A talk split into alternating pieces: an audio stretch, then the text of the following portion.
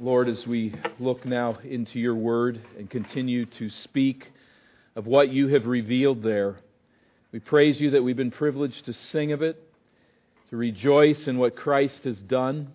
We rejoice together as a congregation around this victory of Christ as he has defeated death and has provided salvation.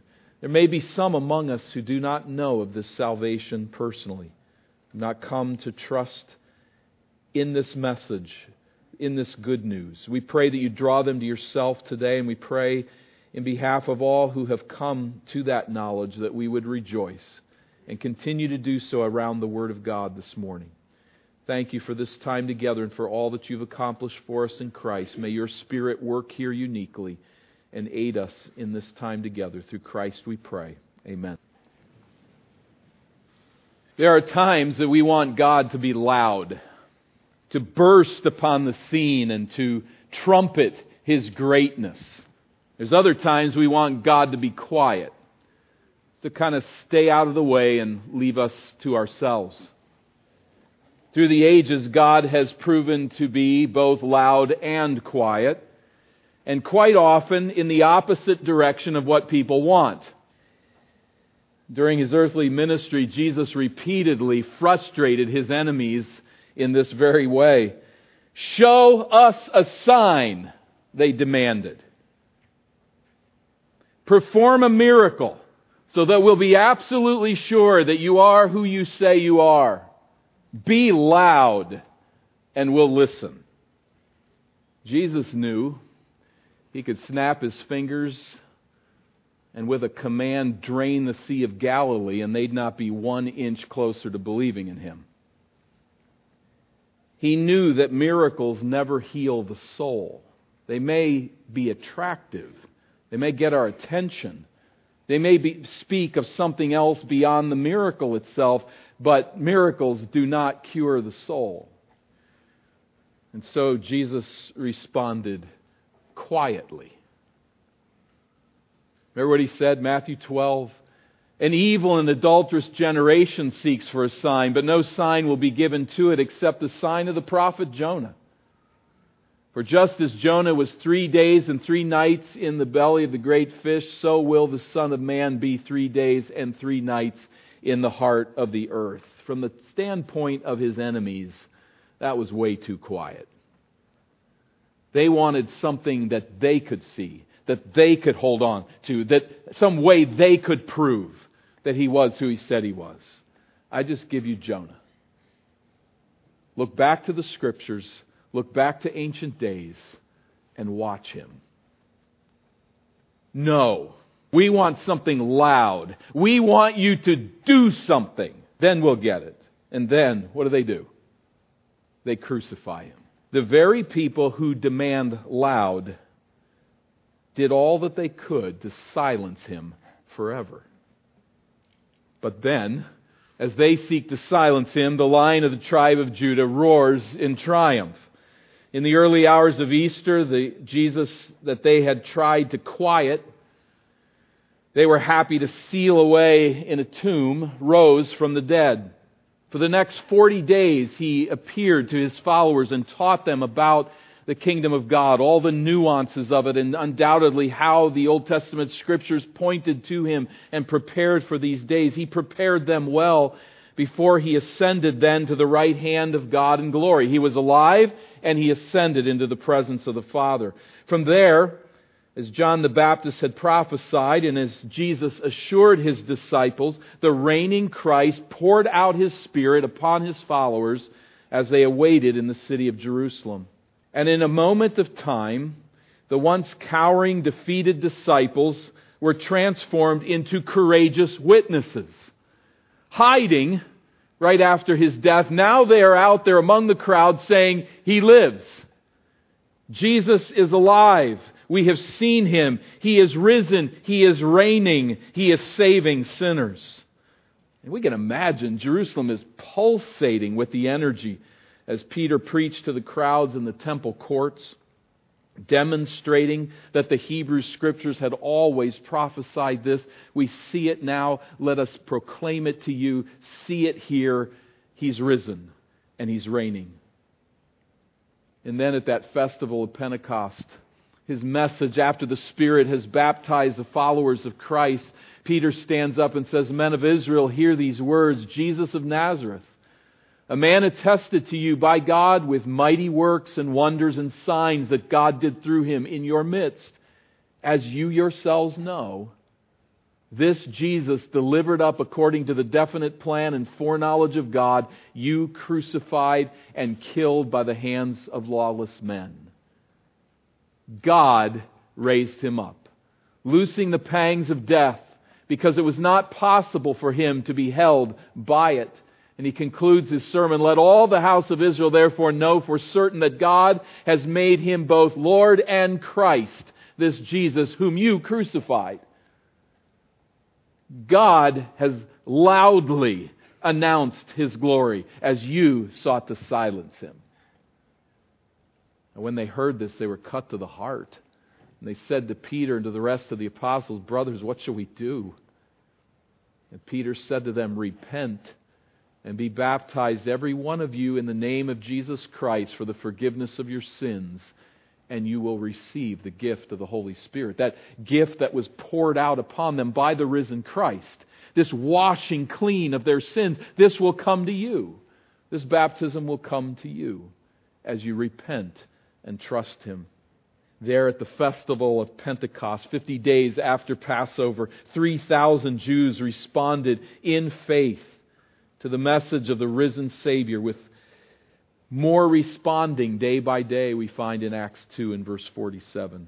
One day at a time, as one believer proclaims the message to another, there is a response that is widespread. And to the utter dismay of Jesus' enemies, he just would not stay quiet. They stuffed him in the tomb. They wanted him to go away. They wanted people to forget. It wasn't only that they hadn't forgotten, it was that the risen Christ was continuing to act. He was here in Jerusalem. He was there on heaven's throne, and he was alive following in that line, we come to Acts 3 this morning.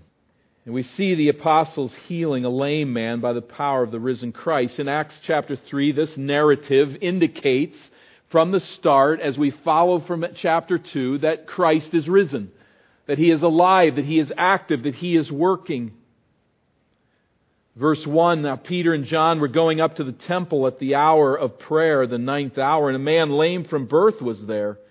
He was carried there. They laid him daily at the gate of the temple that is called the Beautiful Gate to ask alms of those entering the temple.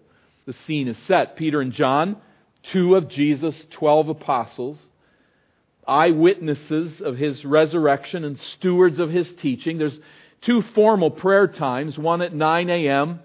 at the temple and one at 3 p.m. And so, mid afternoon, Peter and John approach this massive complex with other worshippers. They're making their way upward to the temple courts.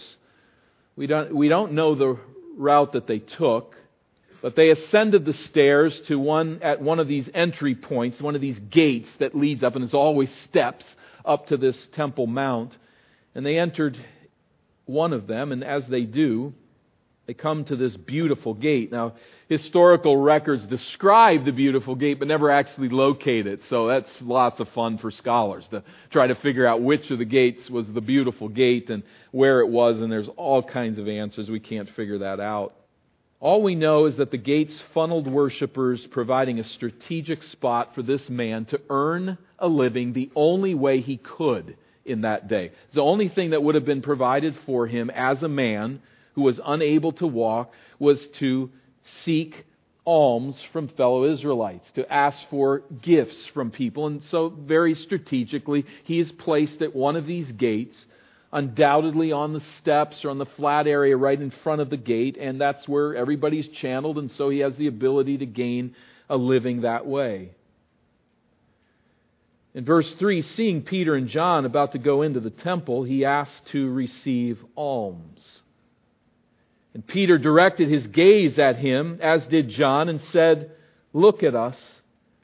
And he fixed his attention on them, expecting to receive something from them. And indeed, he was going to receive something from them, just not what he had anticipated. Verse 6 But Peter said, I have no silver and gold, but what I do have I give to you. In the name of Jesus Christ of Nazareth, rise up and walk. Jesus, that rabbi who died over seven weeks ago, that Jesus, betrayed by a disciple, condemned as a blasphemer by the Jewish authorities, crucified as a nuisance by Rome. Jesus has no glorious name and he has no earthly power. Unless this risen Christ continues to act and to perform miracles. Walk. Well, this man had no idea how to walk any more than he had an idea of how to operate a nuclear sub. And so forgive that he's a bit Caucasian, it appears, in this picture. But you get the idea. He's seated there somewhere, and they have to lift him up to walk. And his feet and his ankles are loosed. It's interesting, these words are not found elsewhere in the New Testament. They are really fairly formal medical terms that give a description to the man's healing. And who wrote the book? Of course, it was the physician Luke. And so, with, with technical terms, he describes the man's healing that his, verse 7, his feet and his ankles were loose. He took him by the right hand, raised him up, and immediately he was made strong. The point is that Jesus is alive. The point is that he does have power, and it's time for the man to give his legs a test drive. Verse 8.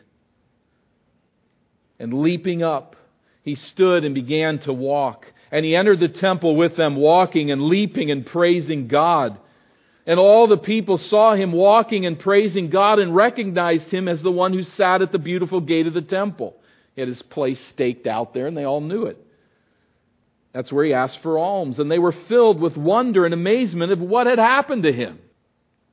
As I mentioned, there's all kinds of discussion as to where this might have been. I have a little arrow here on this graphic of, of a gate that we'll look at here in just a moment. But we can get the idea that people are passing through and up to the temple.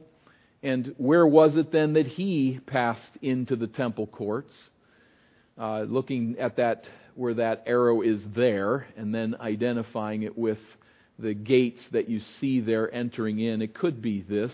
It could be this place. Some would argue that it is the beautiful gate. And he walks up then 210 steps into upwards to the temple court on these new legs.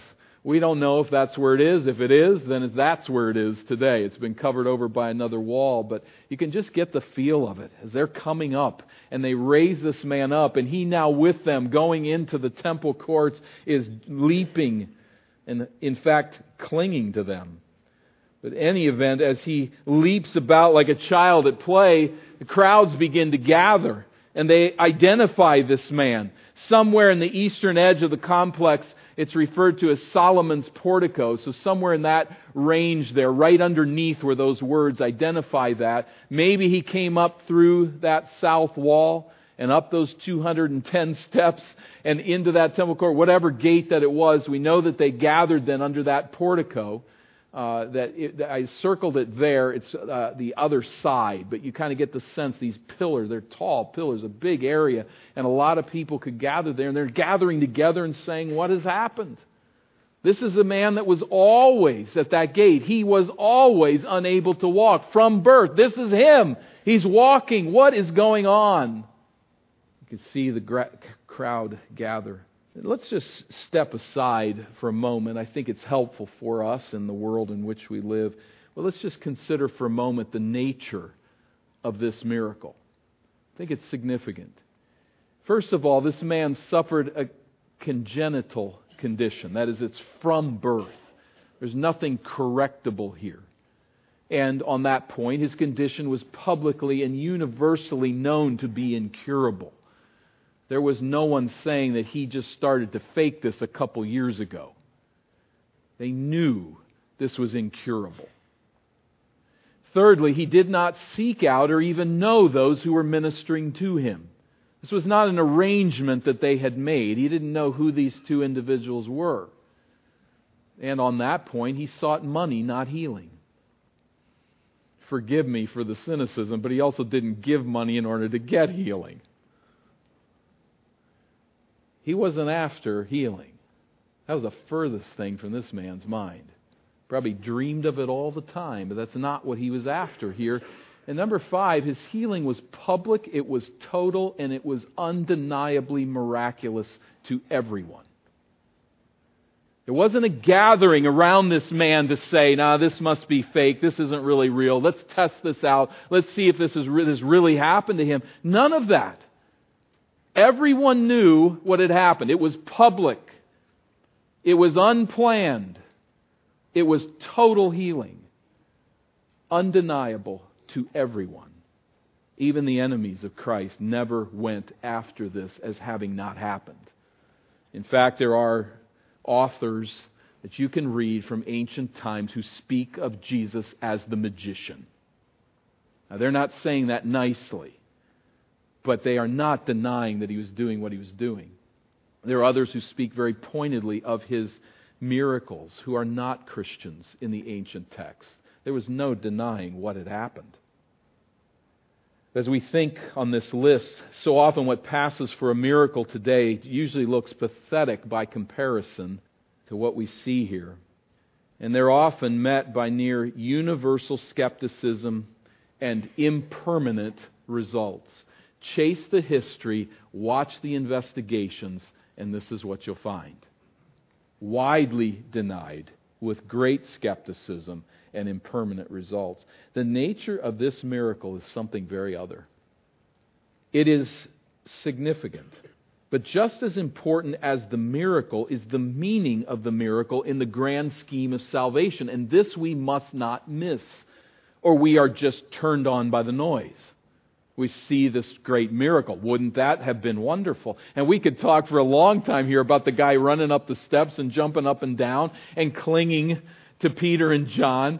You know what happens? You ever, if you watch this, if you ever see a last second shot in a basketball game, what does everybody do? They all go running at the guy that made the shot and usually you wonder if the guy's going to come out alive. You know, there's just, there's just this desire to cling to and hold to whoever was the great victor in that moment. It's just human nature. This guy's clinging to them. He's holding on to them, and people are coming around. It's almost like a last second shot was made. But it's not about the shot. It's not about the amazing event. It's what it stands for, it's what it symbolizes. Sin results in death. The precursor of death is disease and physical dysfunction. This is all connected in God's work of salvation to, for instance, Isaiah 35. In Isaiah 35, there are prophecies of the coming age when God's promised Messiah will rule over a world in which the curse on nature is suspended. The desert places will blossom like a rose. Nature will rejoice and sing when Messiah comes. All of this is prophesied in Isaiah, and it adds this Then the eyes of the blind shall be opened, and the ears of the deaf unstopped. Then shall the lame man leap like a deer, and the tongue of the mute sing for joy. Jesus performed miracles in order to demonstrate the authenticity of his message. But let's connect it here. He did miracles not just to do miracles, but to connect it to what God had prophesied through the centuries. One will come who will reverse the curse. And in causing this man to leap like a deer in the name of the risen Christ, there is an evidence of his messianic mission. This miracle is not rootless. It is not random. The healing of this man in the name of Jesus proves that the messianic age has dawned. It has broken in with power upon this lame man. So like the outpouring of the Spirit in Acts, this miracle demonstrates that Jesus is alive. Again, the point is not merely to be awed by the miracle, but to believe in Jesus' saving authority. That is what is being demonstrated. And so, while the man clings and while the crowd comes around and celebrates this amazing event, it's not about Peter and John. They're not going to get wealthy off of this miracle. They're not going to ask for any money. It's not about them. It's about Christ.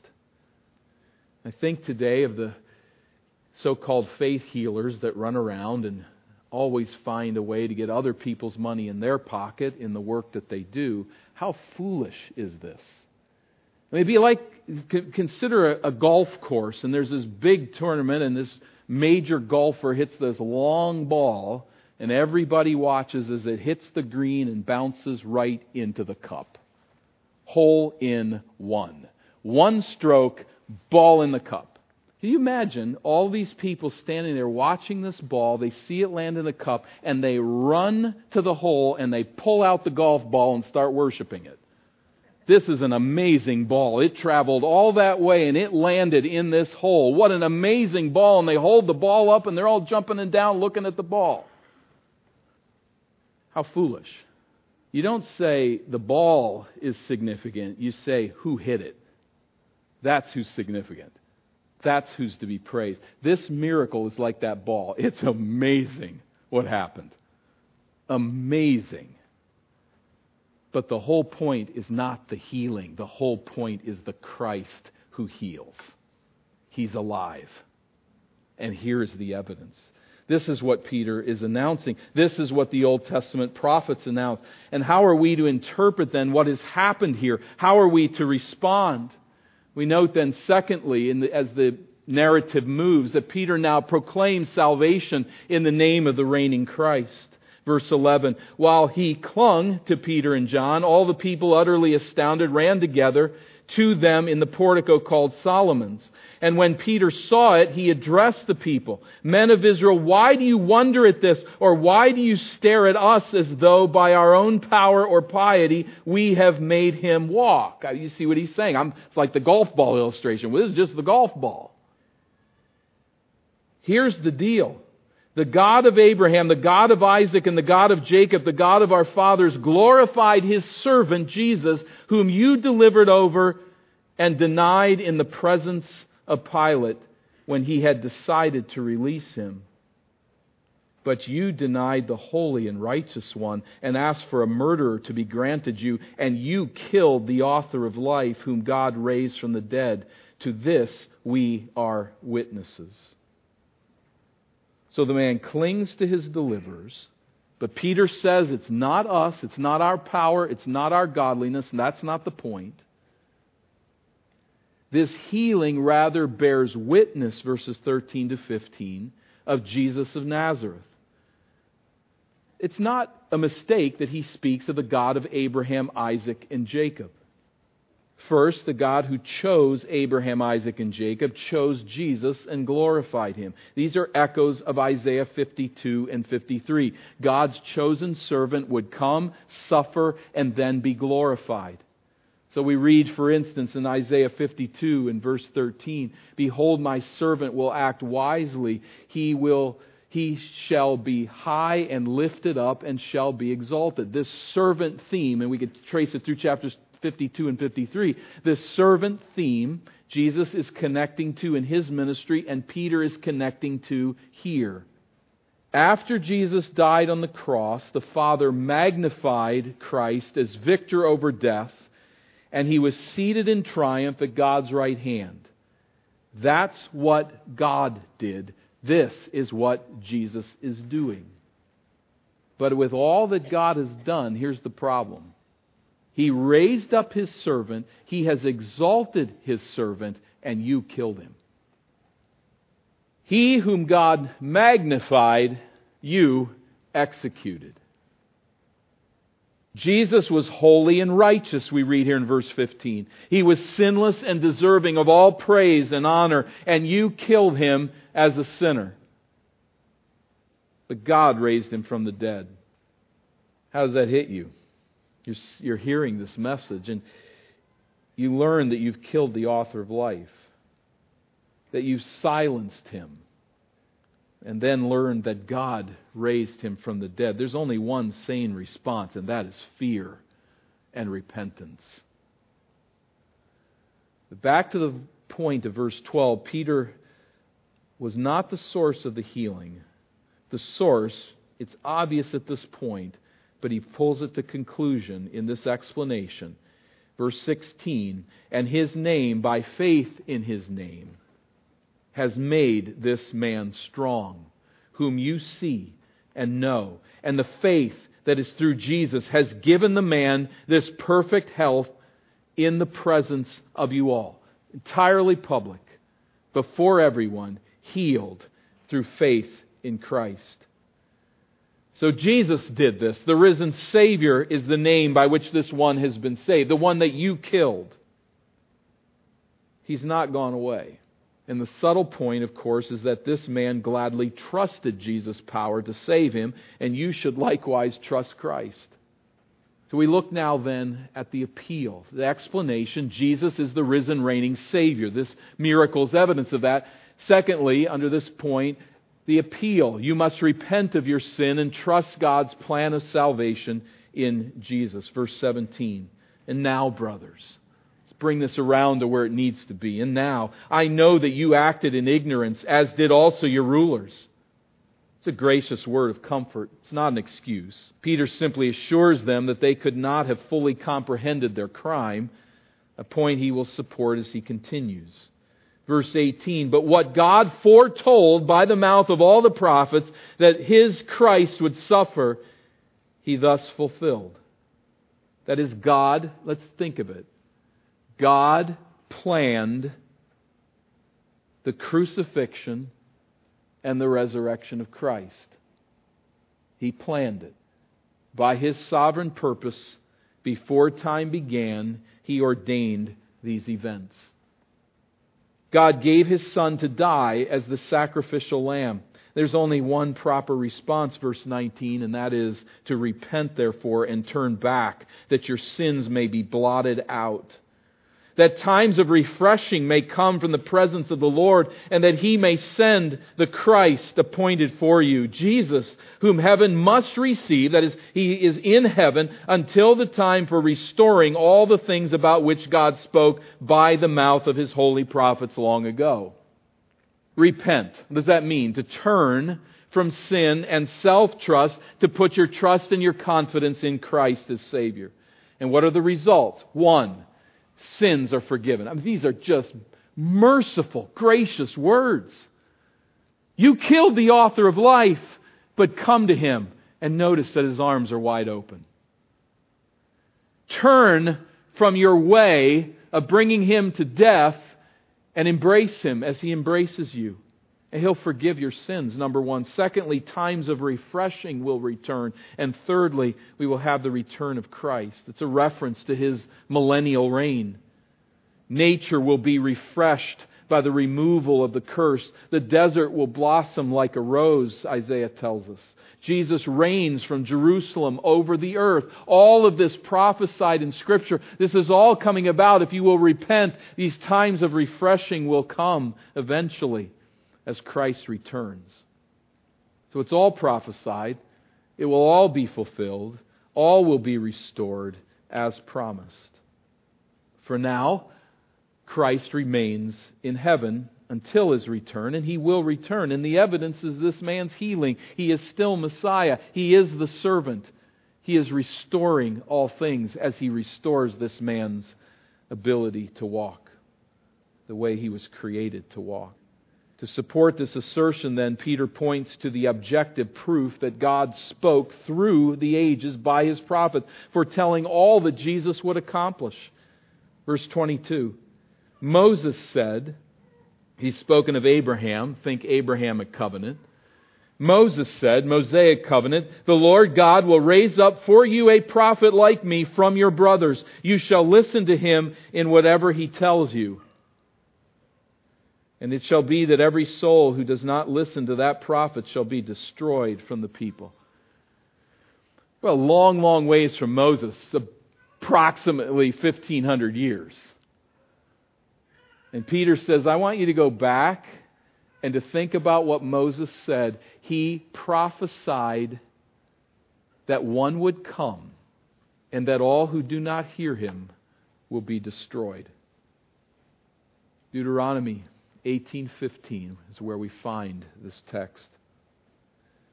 The Lord God will raise up for you a prophet like me from among you, from your brothers. It is to him that you shall listen. And that brings us right here to right now. Are you listening? Am I listening to this prophet who was prophesied so long ago who would come? Undoubtedly, many would say that this points to actually to Moses, then to, from him, the prophet, to the one like him, Joshua. But there is in the understanding of prophecy the near fulfillment and the far. It might have pointed originally to Joshua, but it points ultimately to Christ. So Abraham spoke of Christ. And Moses in the Mosaic covenant spoke of Christ. And the issue is are you listening? For centuries, prophets continued to tell God's people that he would come. You think of how long that is. There'd be a lot of people that stepped in and said, I'm that prophet. Peter says, This is the prophet. He repeatedly said that he would rise from the dead on the third day, and he did. He promises to return to establish his rule on earth, and he will. The great danger is that you don't listen. You don't heed this message. And Moses wasn't alone, certainly. Verse 24 All the prophets who have spoken from Samuel and those who came after him also proclaim these days. Samuel, the first major prophet, set in motion the son of David paradigm when he anointed David king. David, the pattern for this later son and Lord, Jesus Christ. 2 Samuel 7, the promise to establish David's throne forever. All of these prophets through all of these centuries distance from one another. Abraham spoke, Moses spoke, Samuel spoke, and all of it locks into the ministry and the person of Jesus Christ. This didn't happen overnight, people. God has been preparing us for this moment for centuries. And this man walks because Christ is alive. And someone who is dead cannot reign. Someone who is dead cannot return, but Christ will. Verse 25, you are the sons of the prophets, he says now to his hearers. You're the sons of these prophets and of the covenant that God made with your fathers, saying to Abraham, And in you, in your offspring, shall all the families of the earth be blessed. God carefully conceived, patiently executed, fully integrated plan of salvation centers on the person of Jesus Christ.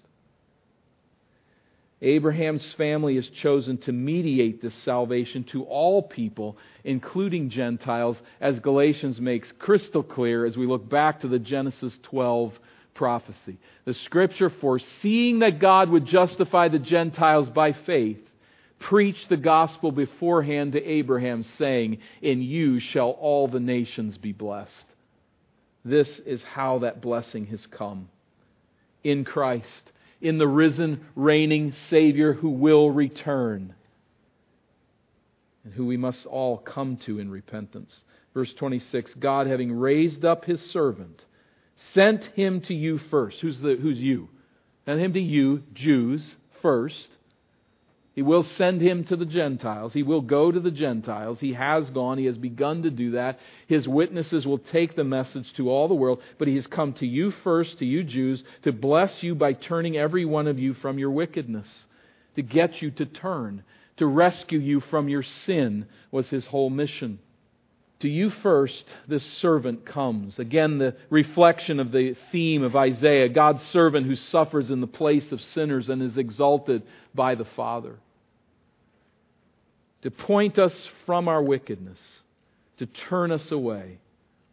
How do we turn from our wickedness? It's not to make yourself better to build yourself up in, by turning over a new leaf or something like that. It is this as we put together the good news. How am I turned from my wickedness? First, I put Jesus to death. I put him to death. We come to the recognition that it is my sin that led to his death. My sin was placed upon him, and he paid the condemnation of God's righteous and holy anger against me. He bore my sin on the cross. Secondly, to realize that he did that, the prophesied Messiah who came in fulfillment of God's plan did that as the Lamb of God who took our sin and drained the penalty against it by dying in our place. He paid the price, taking the place of the sinner. You see how out of sync that is with the idea that I will turn from my wickedness by depending on myself. I'll turn from my evil and, bring, and, and gain God's pleasure and satisfaction in me by being a better person than I am. It's not by works of righteousness which we are saved. It is by the work of Christ by which we are saved. We come to recognize it as Him taking my sin, my place, and paying the cost for me. Salvation is a gift from start to finish. It is a gift. It's a gift we receive. It's a gift to which we respond. He is saying here to them, You must repent. You must turn in reception of this gift. But it's a gift. It's what Christ has done. It's the good news of the work that He's accomplished. And this message is given its necessary bandwidth by the resurrection of Jesus.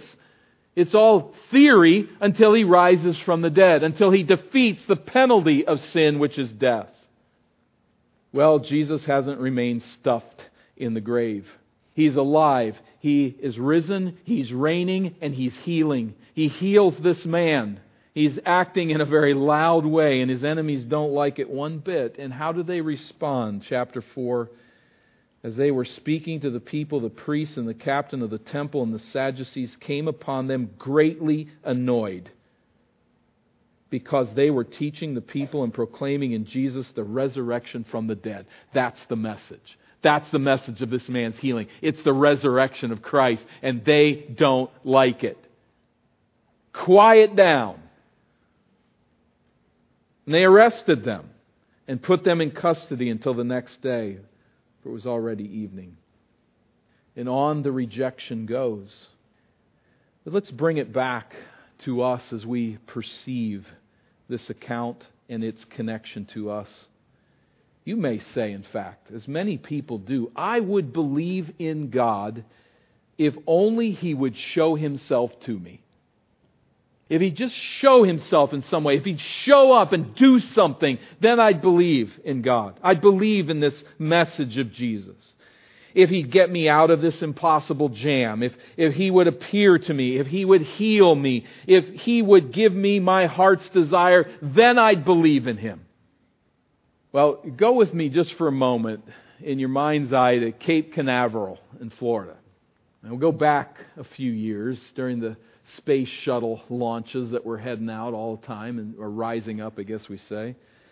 But let's just imagine that there's this family of an astronaut, and they go and they're obviously going to watch this rocket launch as they as it as the shuttle is sent into space. And I, I've never stood there. Some of you maybe have, but you just get a sense of the power and the noise of it as that rocket launches into space. And then this family, with great rejoicing, sees the shuttle come back and land on an airstrip, and they hug and celebrate, and they're so excited about what's happened, and they're astronaut is back safely, how wonderful all that is. You can picture that scene. And then imagine somebody coming along and saying, oh, I don't believe it really happened because I didn't see it. And, and if, if I could see something like this, then I might believe in it. I just think it's a conspiracy. I don't think this thing's really happened. I, I've got to see it first. It's kind of foolish, isn't it? Now, I realize there's people out there like that, that, that do actually think it's all a conspiracy. Nobody ever walked on the moon, nothing's ever gone up, and it's just all a story. Most of us, I think, recognize it's happened. But I can pick up the newspaper the next day and say there was a shuttle launch or a shuttle landed, and I can believe it. I can believe the report of what actually happened, what people witnessed, right? I don't have to see it to believe that it happened. Now, if you're standing there and the rocket is launched into the air, there's this loud noise. It is so obvious. You get this sense as your body is just shaking with the noise that something big's happening here. But you can sit at home in your easy chair with an open newspaper and a cup of something next to you. I say tea, but that doesn't work for most of you. But you got coffee next to you there, and it's quiet. But it happened. You read about it, you see it, it happened. This narrative from the annals of the ancient church witnesses to the resurrection and the continuing reign of Christ. All you need is this text. All you need is here. And God has given you all you need. NASA doesn't need to come around to my door and ring the doorbell and give me this long explanation with video evidence that they've sent a rocket into space. I can just get the message in the news. And I can read the news and believe the news and know that this happened. The real issue here is not that God doesn't show up. It's not that He's not loud enough. The issue is that we demand of Him another sign. Give me something else here. Do something so I'll believe in you. Well, He could do things and do things and do things and you'd never quite come around to believing. This is all we need. And the proofs. I mean, wouldn't you expect if he's Jesus, he's truly God? If Jesus is God in flesh, come to live a sinless life and pay the cost of our sin, then would you not expect him to do something to prove it? Of course. Imagine a Savior that never did anything unusual. Any of us could claim to be that Savior.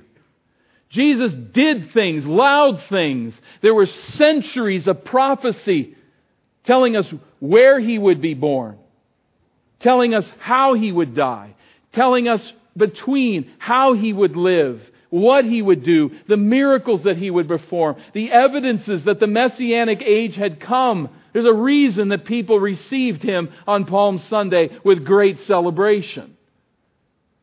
He gave us prophecy century after century after century of prophecy. No collaboration possible between the individuals writing. And he gave us miracles. He raised the dead. He opened the eyes of the blind. He allowed people who had never walked before to walk. He gave us proof, just like here. Everybody knew this man, at least those that went through that gate knew of this man. They knew it was congenital. They knew he could not be healed by any power on earth. He gave us the miracles, the loud miracles. He gave us the loudest of all, the rocket launch, so to speak, of his resurrection. That's as loud as loud gets. I mean, it's frightening. But at the end of the day, with the resurrection as the evidence of who he is, these Sadducees say, Be quiet. Go away. And it reminds us that what changes the human heart, what will change your heart, is knowing and trusting the good news. Who Jesus was, what Jesus did, who you are, and then to respond in repentant belief in this good news. It's all right here. And there is nothing that Jesus needs to do to convince you.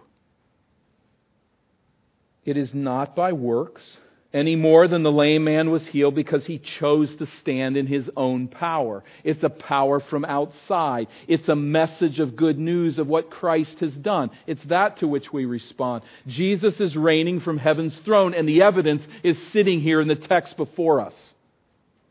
He is pouring out His Spirit, and the evidence is the changed hearts of those gathered here and throughout this world today who have been baptized by the Spirit, cleansed of their sin, and know the presence of the Spirit of God within their soul.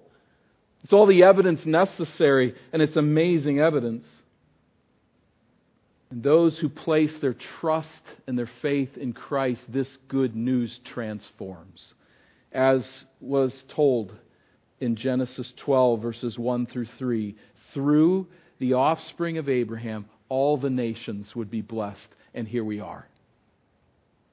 Singing this morning, lifting up songs that make no sense to a lost world, finding a joy within that is otherworldly. It's quiet in the big scheme of things. We raise a bit of a noise here, but it's quiet. But it's real. The quieter voice of Jesus to his enemies was look at the sign of Jonah. As Jonah was buried in the fish in the sea, I am going to be buried. Three days and three nights, figure of speech, parts of three days and three nights, whatever it is, that stretch of time. I'll be in there in the grave as long as he was in the fish quiet evidence, but fulfilled to perfection. Jesus lives, He reigns, He is coming again, and the evidence quietly is right here in front of us. But like Peter reached out and pulled the lame man on his feet, onto his feet, so there's a hand that's reached out to you. The hand of Christ to say, Turn from your sin Leave your wickedness. Leave your self dependence and your self promotion. And trust that I sent my son to die in your place to pay the penalty of your sin, and he rose from the dead. Trust that. He's coming again. Are you listening? Are we heeding? Let's pray. Lord, there is a work that you alone can do. We realize that these accounts seem very fanciful to some without the Spirit. We realize, Lord, that we would never believe them in our own strength. It takes your powerful work to turn our dull hearts from folded arms, questioning, doubting, demanding proof, to transform us to a place of saying, if my sins can be forgiven, if God can wash clean a filthy soul, then I turn in trust and confidence to what God has clearly done through the ages and his prophets in the person of Christ and evidenced by an empty tomb. May you draw some to that trust and that confidence today. For those of us who know you, we bow here in humble thanksgiving and we lift our voices as the Spirit witnesses with our spirit that we are the children of God through Christ. May you hear this song as we lift up our words, as we meditate in our heart. May there be a pleasure that you receive, and may there be a joy in us that witnesses to the coming age when we will be in your presence and walk in fellowship with you forever. For those who do not believe, I pray that you'd remove the scales from their eyes, that you would tenderize the heart, and that you would help them to see that you've shown them everything they need. For those of us who long to see more because we believe all that you've shown us, help us rejoice and bring glory to your name and to proclaim this message to a lost world. Through Christ we pray.